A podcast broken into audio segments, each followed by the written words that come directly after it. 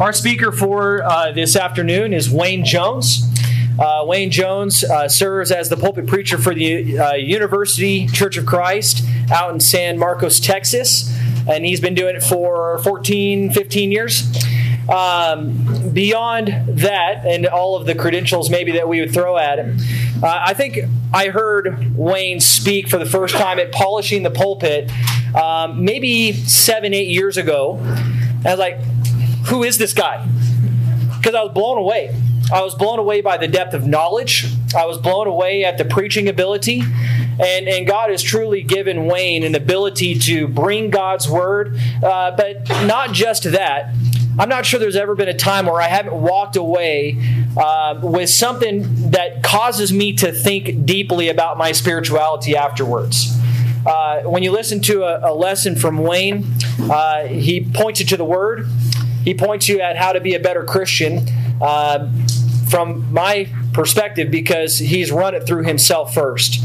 Uh, we're all going to be better for listening to Wayne, and just by looking around the crowd, you can see why um, his credentials are what they are. We got a lot of people who aren't youth because of who's speaking. And we have an awesome topic for you, uh, and that is why is the resurrection a big deal? Why does this matter at all? Uh, can't wait to hear what Wayne has to bring on this. Brother, come preach the word to us. Preach the word. Preach the word.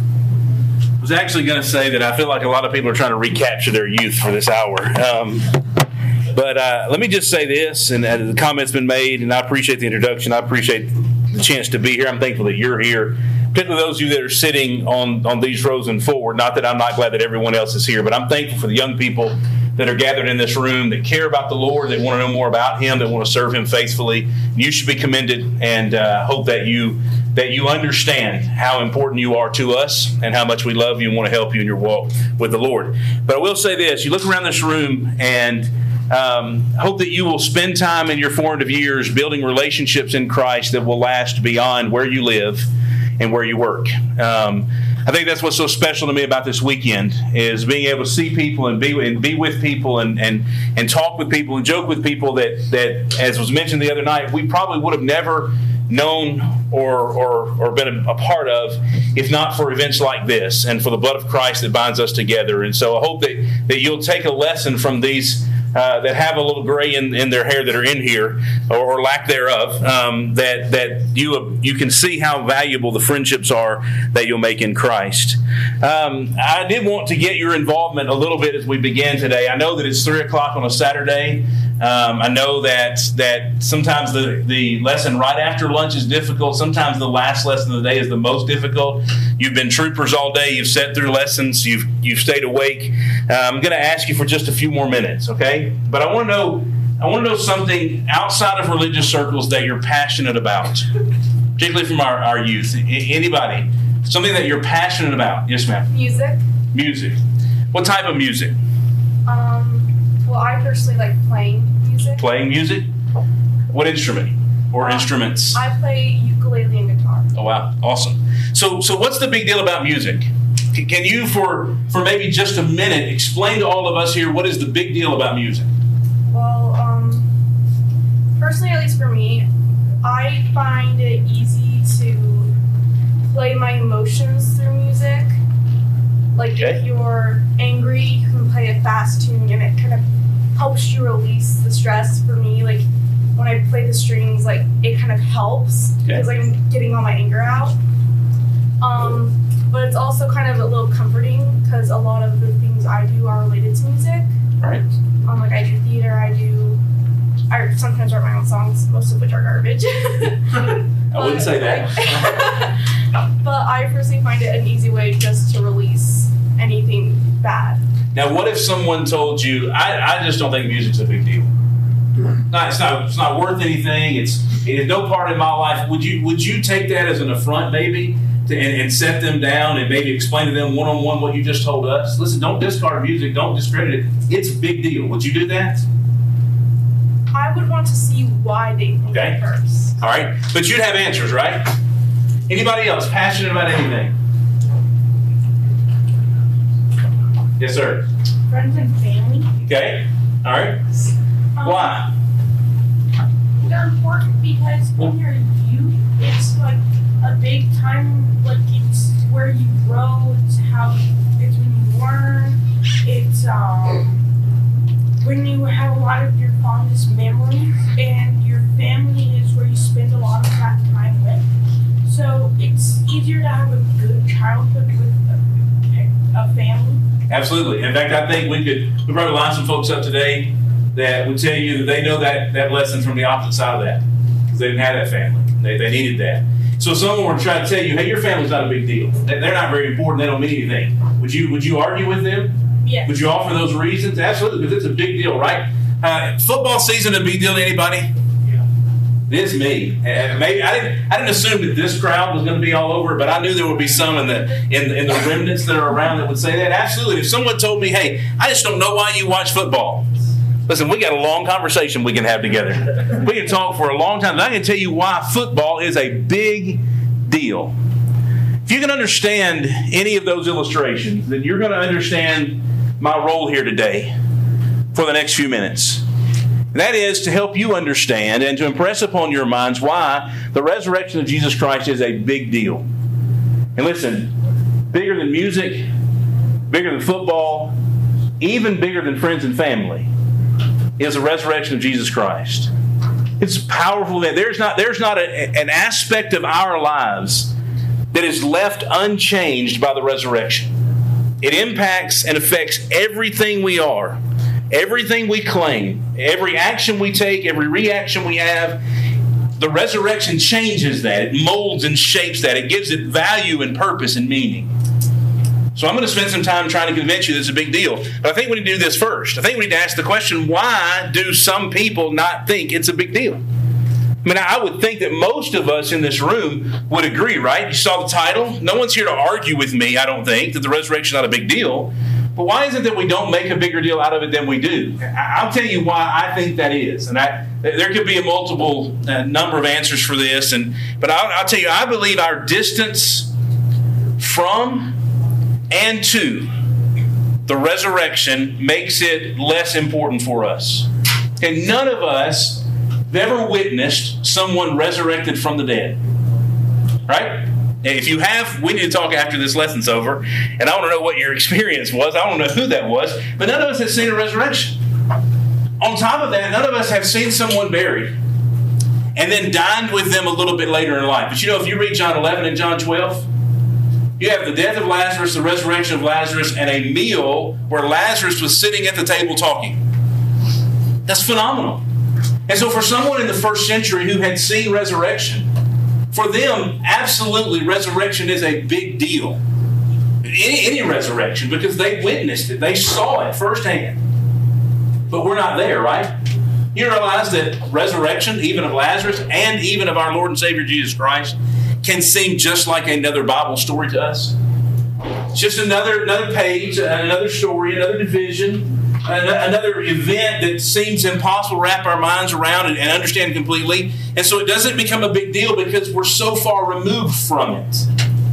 But also, we sort of stand in, in middle ground because we probably believe we're a long way away from it, too, don't we? And I know that you and I live with the understanding, and you've been taught most of your life that any day could be your last, right? We're not promised tomorrow, that one day you'll stand before the Lord in judgment, one day the Lord will return. Tomorrow's not guaranteed. People die at an early age. All of that's true. But how many of you truly believe the resurrection will be in the next 24 hours? How many of you truly believe that, that resurrection will take place, the world will end, judgment will happen before you get married, before you go to college, before you have kids, before you start your career, before you retire? Most of us don't live with that type of mindset. And so, for us, resurrection is all the way back here in the time of Jesus. And it's all the way over here when we've lived our full life and our children have lived their full life and our grandchildren lived their full life. And one day all that's going to happen. And I think because we stand so square in the middle of those two things, it does not become a big deal to us. And you know what we do with things that aren't a big deal? We tend to overlook them, tend to forget them. Now, I'm going to give you uh, uh, an insight a little bit into, into preaching, at least in, in the minds of some preachers, and I've been there before. I think as preachers, we don't talk about the resurrection as much for the very, that very same reason. We'll talk a whole lot about how we should live and what movies we should watch and how we should make friends and how we should be faithful in church attendance. And those things are all needed and necessary. But you know why we talk about those things? Because they're, they're right here. They're, they're right here, right now, and I can see them. But you know what? Every one of those things is impacted by a, a true understanding of resurrection being a reality. And when I preach those things and we teach those things and you study those things without the resurrection connected to it, it loses its force and power. It becomes just another good thing to do, another good way of living, another positive aspect of life instead of something that has been changed by the resurrection of Jesus. And so, what I want us to do and appreciate for a little while is that the resurrection is truly a big deal. And, and I'll tell you, there, there, are kind of two branches of this, this, this thought in my mind. One is, I have a difficult task because if you don't understand this, if you leave here unimpressed by the resurrection, I have failed and your faith is, is in trouble. I don't mean it's gone, I don't mean you'll fall tomorrow, but if you don't really truly see the power of resurrection and the purpose of it and why Jesus is a big deal, your faith's going to be weakened to the point of, of failure at some point. So I think the task upon me is, is great, and so I feel a little bit challenged in that respect. But on the other side of it, it's a pretty easy assignment. It's probably one of the easiest assignments I've ever been given in all of my years of preaching. Is to say the resurrection is a big deal. You want to know why? Because there's a text of Scripture that, that actually is a sermon outline in 1 Corinthians chapter 15, if you have your Bibles, let's go to 1 Corinthians chapter 15. There, there is a, a section of Scripture that's outlined for us that, that reveals to us the power and the big what is the big deal about the resurrection? It does it from a from a negative perspective but i think that you and i have probably read it before and i think that you probably know it. And so what we want to do is want to work through these few verses. 1 corinthians chapter 5 or 15 rather and verse 12 and the reason that, that it's here, and, and you've if you've been here this weekend, I don't know this may be your first day here, maybe you haven't heard any lessons outside of this room, but this entire weekend's been about the second half of First Corinthians. Okay, and, and there were a lot of problems in the church in Corinth, a lot of things they didn't understand, a lot of things they misunderstood. One of the more blatant uh, statements that Paul makes about them is that some among them, verse 12, some among them were saying, There is no resurrection of the dead. Verse 12. Now, if Christ is preached, that he has been now if Christ is preached that he has been raised from the dead, how do some among you say there is no resurrection? But if there is no resurrection of the dead, not even Christ has been raised. And so I've heard I've heard people preach some some some things sometimes that are that are kind of outlandish. I've attended some funerals before where the guy leading the funeral wasn't a member of the Lord's church and, and didn't have a background as, as we might have in, in the understanding of Scripture. He would say some things. I actually heard a man on one occasion at a funeral say he was he was actually performing the funeral service of his his wife, but it was his second wife, and they were both married to other people when they met and divorced their other spouses and married each other. And they've been married for 20 or so years. And he actually made the statement in the funeral it's the Lord that brought us together. And then he said, Well, it was either the Lord or it was Satan, one or the other. But either way, we had a great marriage. He actually said that. I've heard some pretty outlandish things in, in a group setting talking about the Bible. I've never heard someone stand up and say, You know what? I just don't believe there's a resurrection. I'm religious, I'm spiritual, I have beliefs. I just don't believe the resurrection is real. Not in a sermon form. I've sat with people across a table who didn't believe it. Never heard someone stand and preach it. Propagate that through a congregation. Hold that as, as a doctrine. And yet Paul says there are people among you. Seems that the idea would be some, some teacher, some influencer, someone who, who had their ear, who had a podium or a platform or a classroom who said, hey, you know that stuff about the resurrection isn't true. Not going to happen. So Paul makes this statement. If there's no general resurrection, Guess what is also not true? That Christ isn't raised. Now that becomes a big deal. So, what Paul does in the next few verses, beginning here and going down through verse 19, is he just points out what the world would look like if Christ was not raised from the dead. So, guess what? All we have to do is look at these points, and then we can know why resurrection is a big deal. I'm going to tell you what, if you read the next few verses and you try to imagine a world like that, it's a very bleak, dark world. So there are six things he says. Let's just look at them uh, very quickly uh, together, and then not only will the lesson, but the afternoon uh, will be yours. Number one, if Christ is not raised from the dead, then preaching is pointless. That's verse 14. And if Christ has not been raised, then our preaching is vain. And then he says, Your faith is vain. We'll look at that in just a moment. So, so reason number one, the resurrection is a big deal because if there's no resurrection, if Christ isn't raised, there's no point in preaching. Now, outside of this room, and outside of this building, the world might say that's true, right?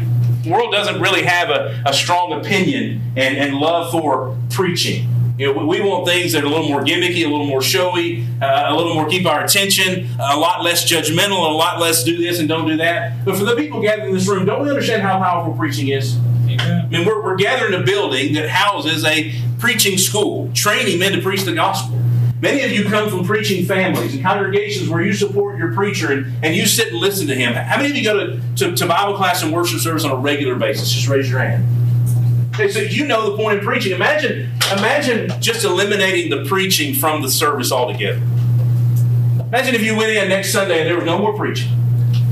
Now, I'm not saying you, you need to cheer and be happy about that. You'd get out earlier and you wouldn't fall asleep. I just mean, just imagine if there was never another sermon preached in the church where you attend.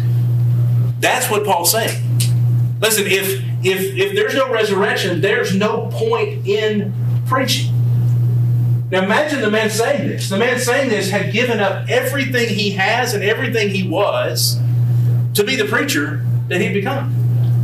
And he had put his life in danger. He, he, had, he had given up and sacrificed and, and been beaten and imprisoned and rejected. And Paul said, if there's no resurrection, if Christ is raised, I don't have to preach another sermon because sermons are pointless. Again, you know what we do with pointless things? What we should do with pointless things? We should get rid of them. Um, I don't know if you can tell by looking, I'm not the most athletic person in the world. I don't have a lot of height. I don't have a lot of size. The only size I have comes from from you know apple pie and and and, and creamer in my coffee and things like that. I, am not muscular. It's really been my whole life. Okay, it, it didn't just happen overnight. I've been made this way most of my life. And when I was in junior high and high school, I really thought I was going to play football. I mean, I, I, I lifted weights, probably not as much as I should have, and I didn't eat like I should have. Nevertheless, I was going to play football.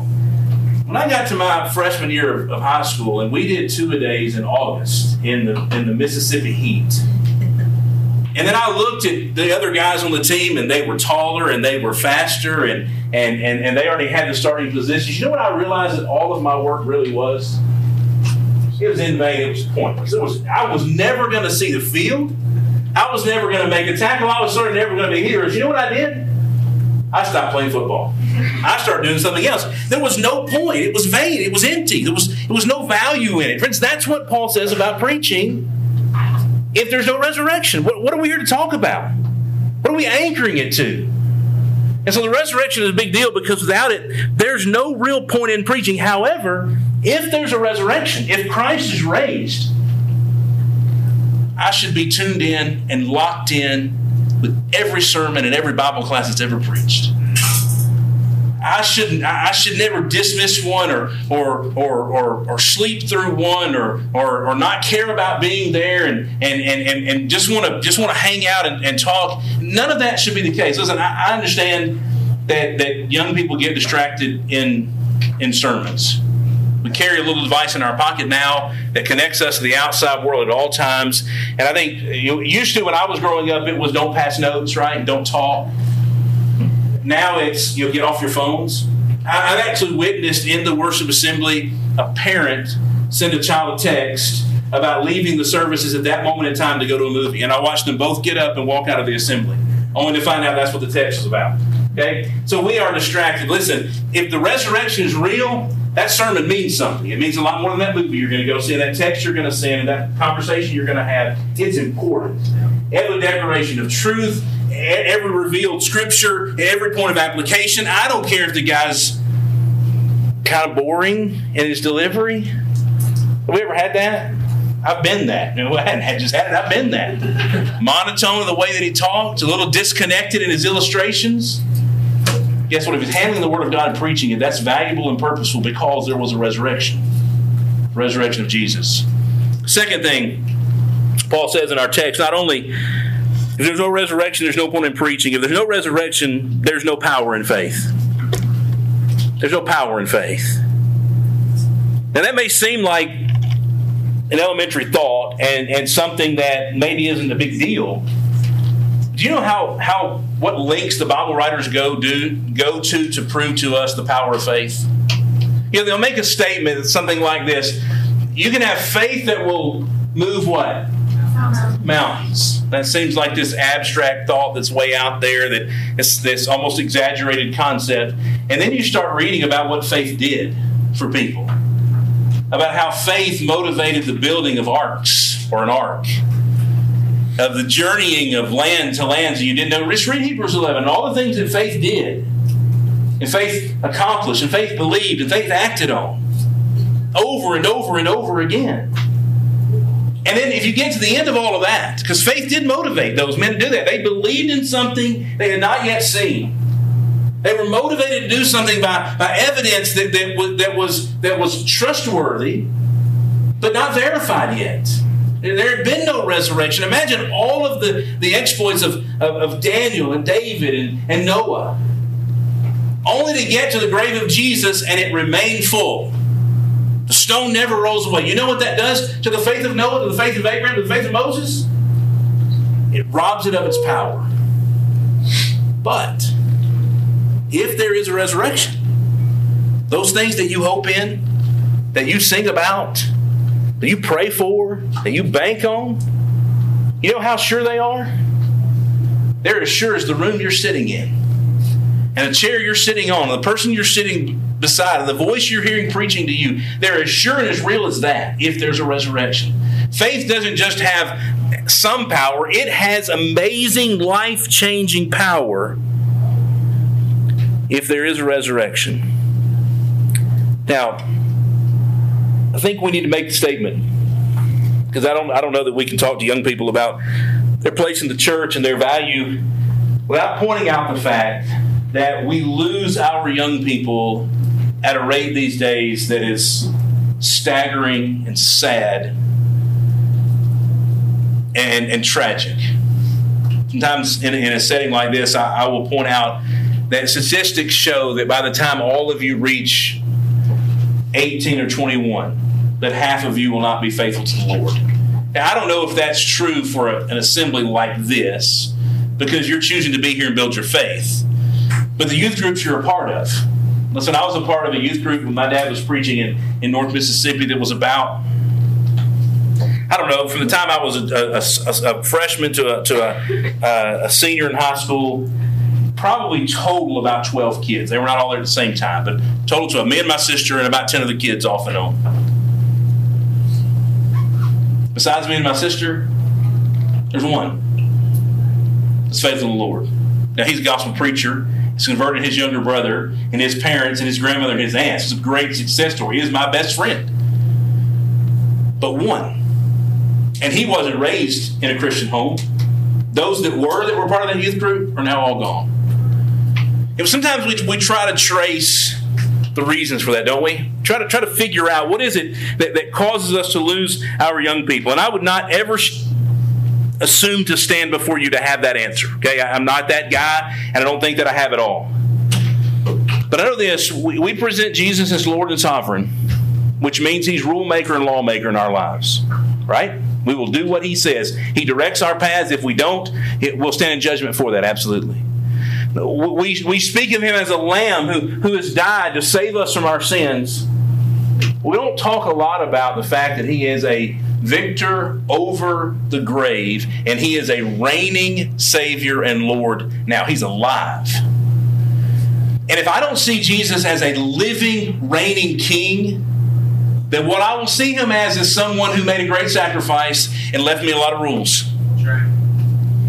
And beyond that, Beyond that, I might even begin to be bitter about why he said do it this way and why did he consider me more and see how Disney is. You know what happens with the resurrection? It doesn't make Jesus a lamb of the past. It makes him a reigning sovereign of today. He's a part of my life. He's active for me. And it empowers my faith. But without the resurrection, faith has no power at all. Number three, we've got to move a little more quickly. Without the resurrection of Jesus, the apostles are all liars. the apostles are all liars. Continue reading in our text. He says, And if Christ has not been raised and our preaching is vain, your faith is also vain. Moreover, we are found in him to be false witnesses of God. That is, we found to be liars.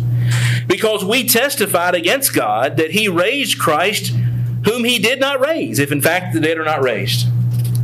It isn't just that preaching is not pointless, it's actually that preaching is deceptive. The apostles and prophets are liars. Their message is made up.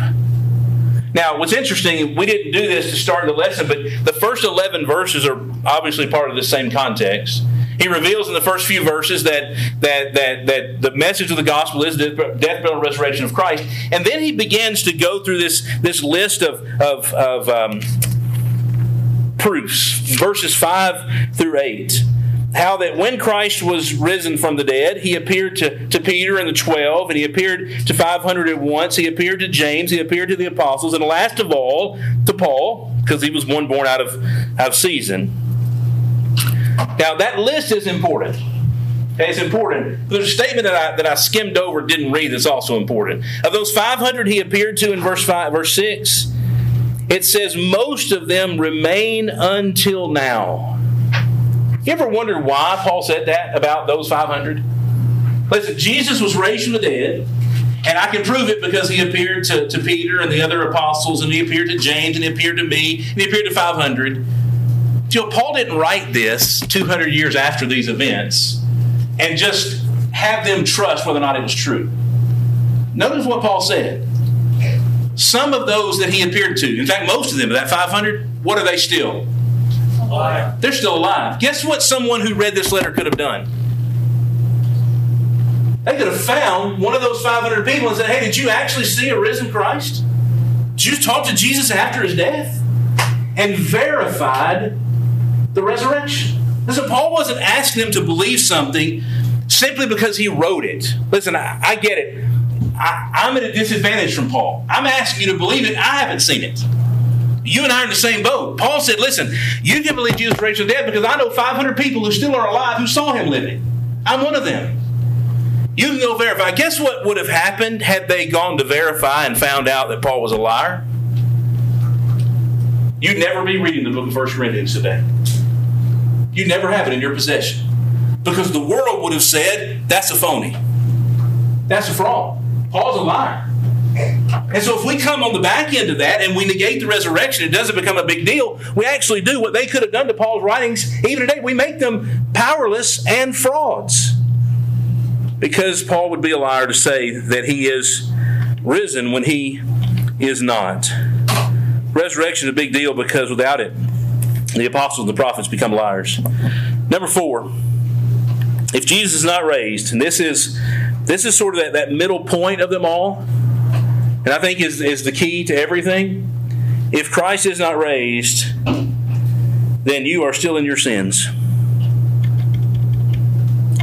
Daniel Mayfield did a, a, a, fabulous job today of walking us through 1 Corinthians or Romans 1.16, the power of God of salvation, and painting the picture of a world in sin needing hope.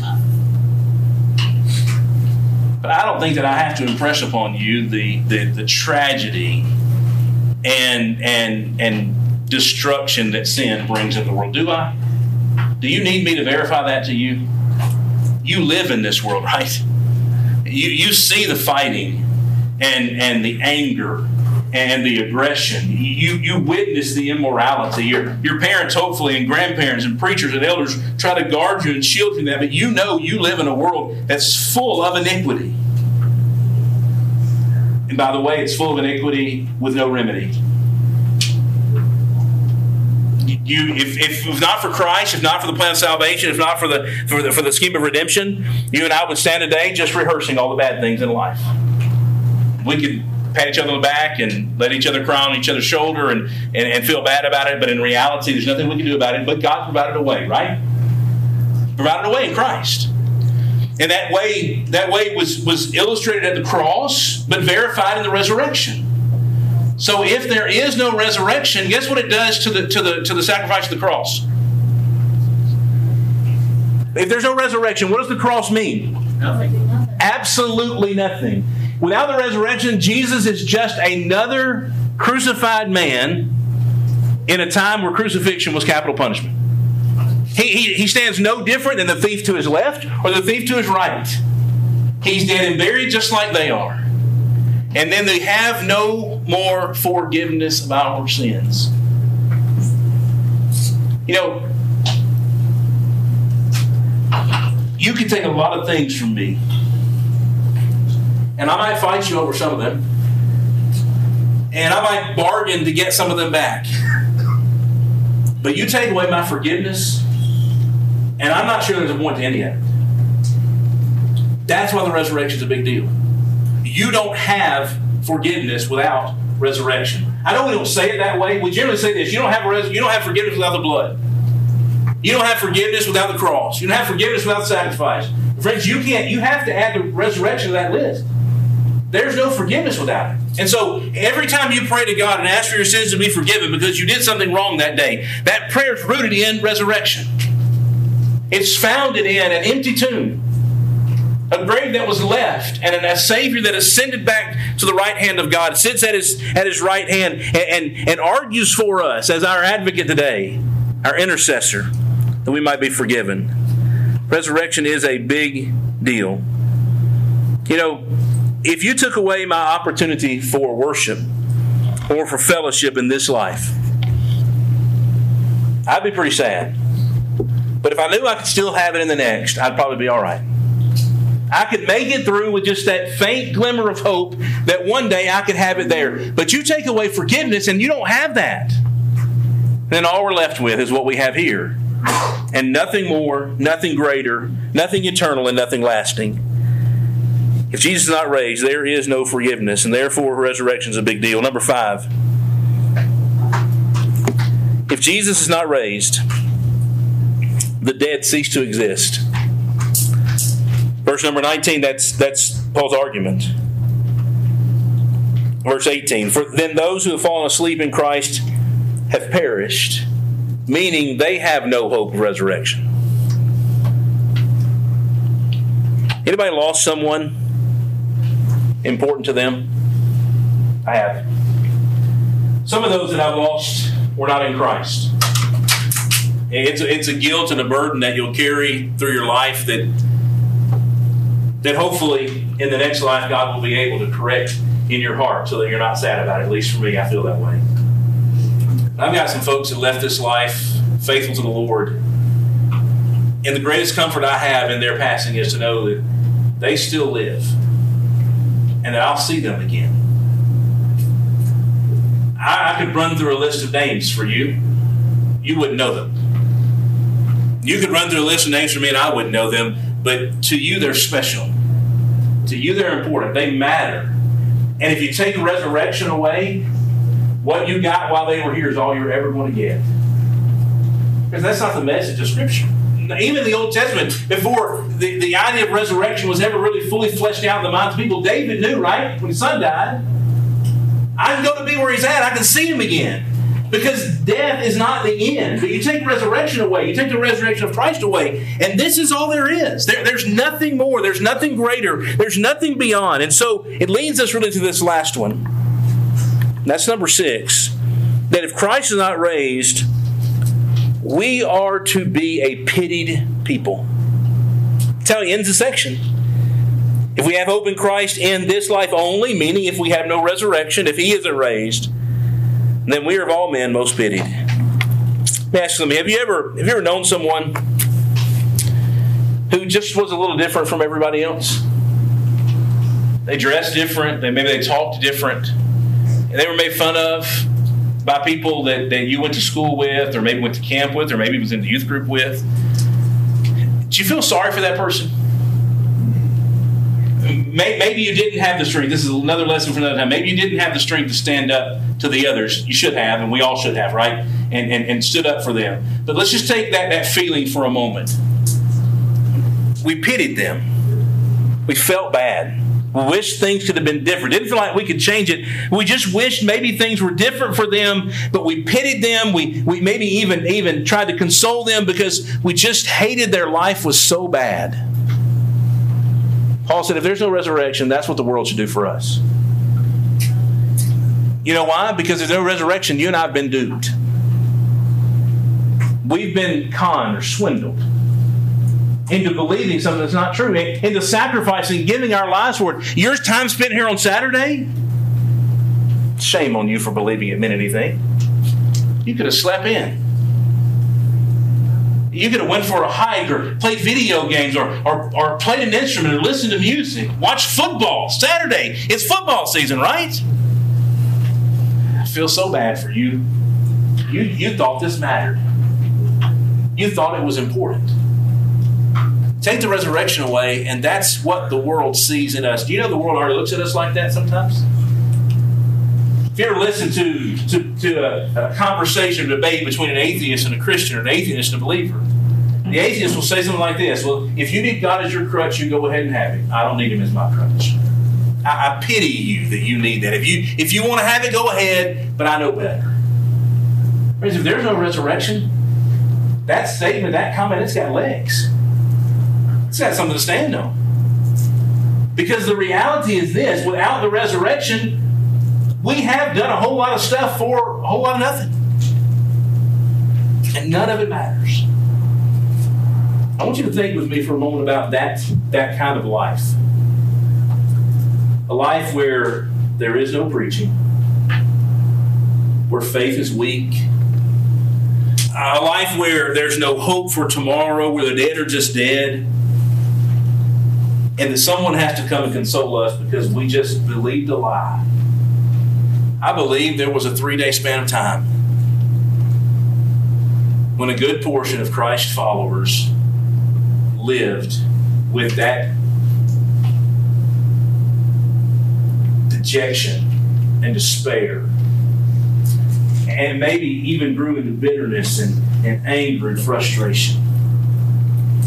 It was the time from Thursday night, Friday into Sunday do you know what changed it? Resurrection. Weak faith was turned into strong faith. Pity was turned into envy. Powerless faith was turned into faith that literally could move mountains, change the world, convert the lost, secure our footing. In closing, I, I want to add one more list, one more thing to the list that's not in Paul's, and, and the rest will be yours.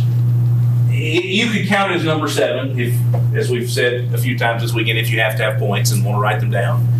What you could do is just look at this as a sort of a collection of all of them. See, we won't turn to read it just, just for time's sake. Revelation 21 speaks of a time when God will make all things new. In, in that description, he'll take away pain and sorrow and separation. He'll heal the, the brokenhearted. The leaves of, of, of the tree of life will be the healing of the nations, and, and there'll be a place of, of no darkness and no separation and no sorrow and no pain and no death. And whether, depending on what your view of the end of Revelation is about, a lot of folks believe that's a picture of eternity and what it looks like when Jesus comes back and and, and, and defeats death and ultimately sin is put to rest. And you realize that that life being described in those two chapters is resurrected life. That's what it's describing. It's describing a time when God takes that which is dead and makes it alive again, restores that which has been cursed and makes it thrive again, when it renews and restores all things. Do you know the Bible speaks of every Christian raised in Christ as already being a new creature.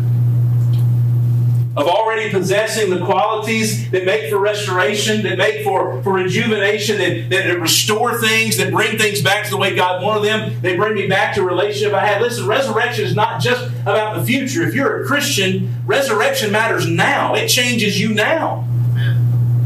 You get to live out what heaven's going to look like. Imagine that, young people. I don't know what you're going to be when you grow up. I don't know if, if you're going to own companies and fly airplanes and, and, and change the world and fight in battles and invent new things. I don't know if you're going to preach or teach or be an elder in the Lord's church. I don't know if, if, if you're just simply going to be a good father, a good husband, a good mother. I don't know. The truth of the matter is, it doesn't matter what you're going to be. What it matters is what you are now. You are victorious in Christ as a Christian, and resurrection is real today.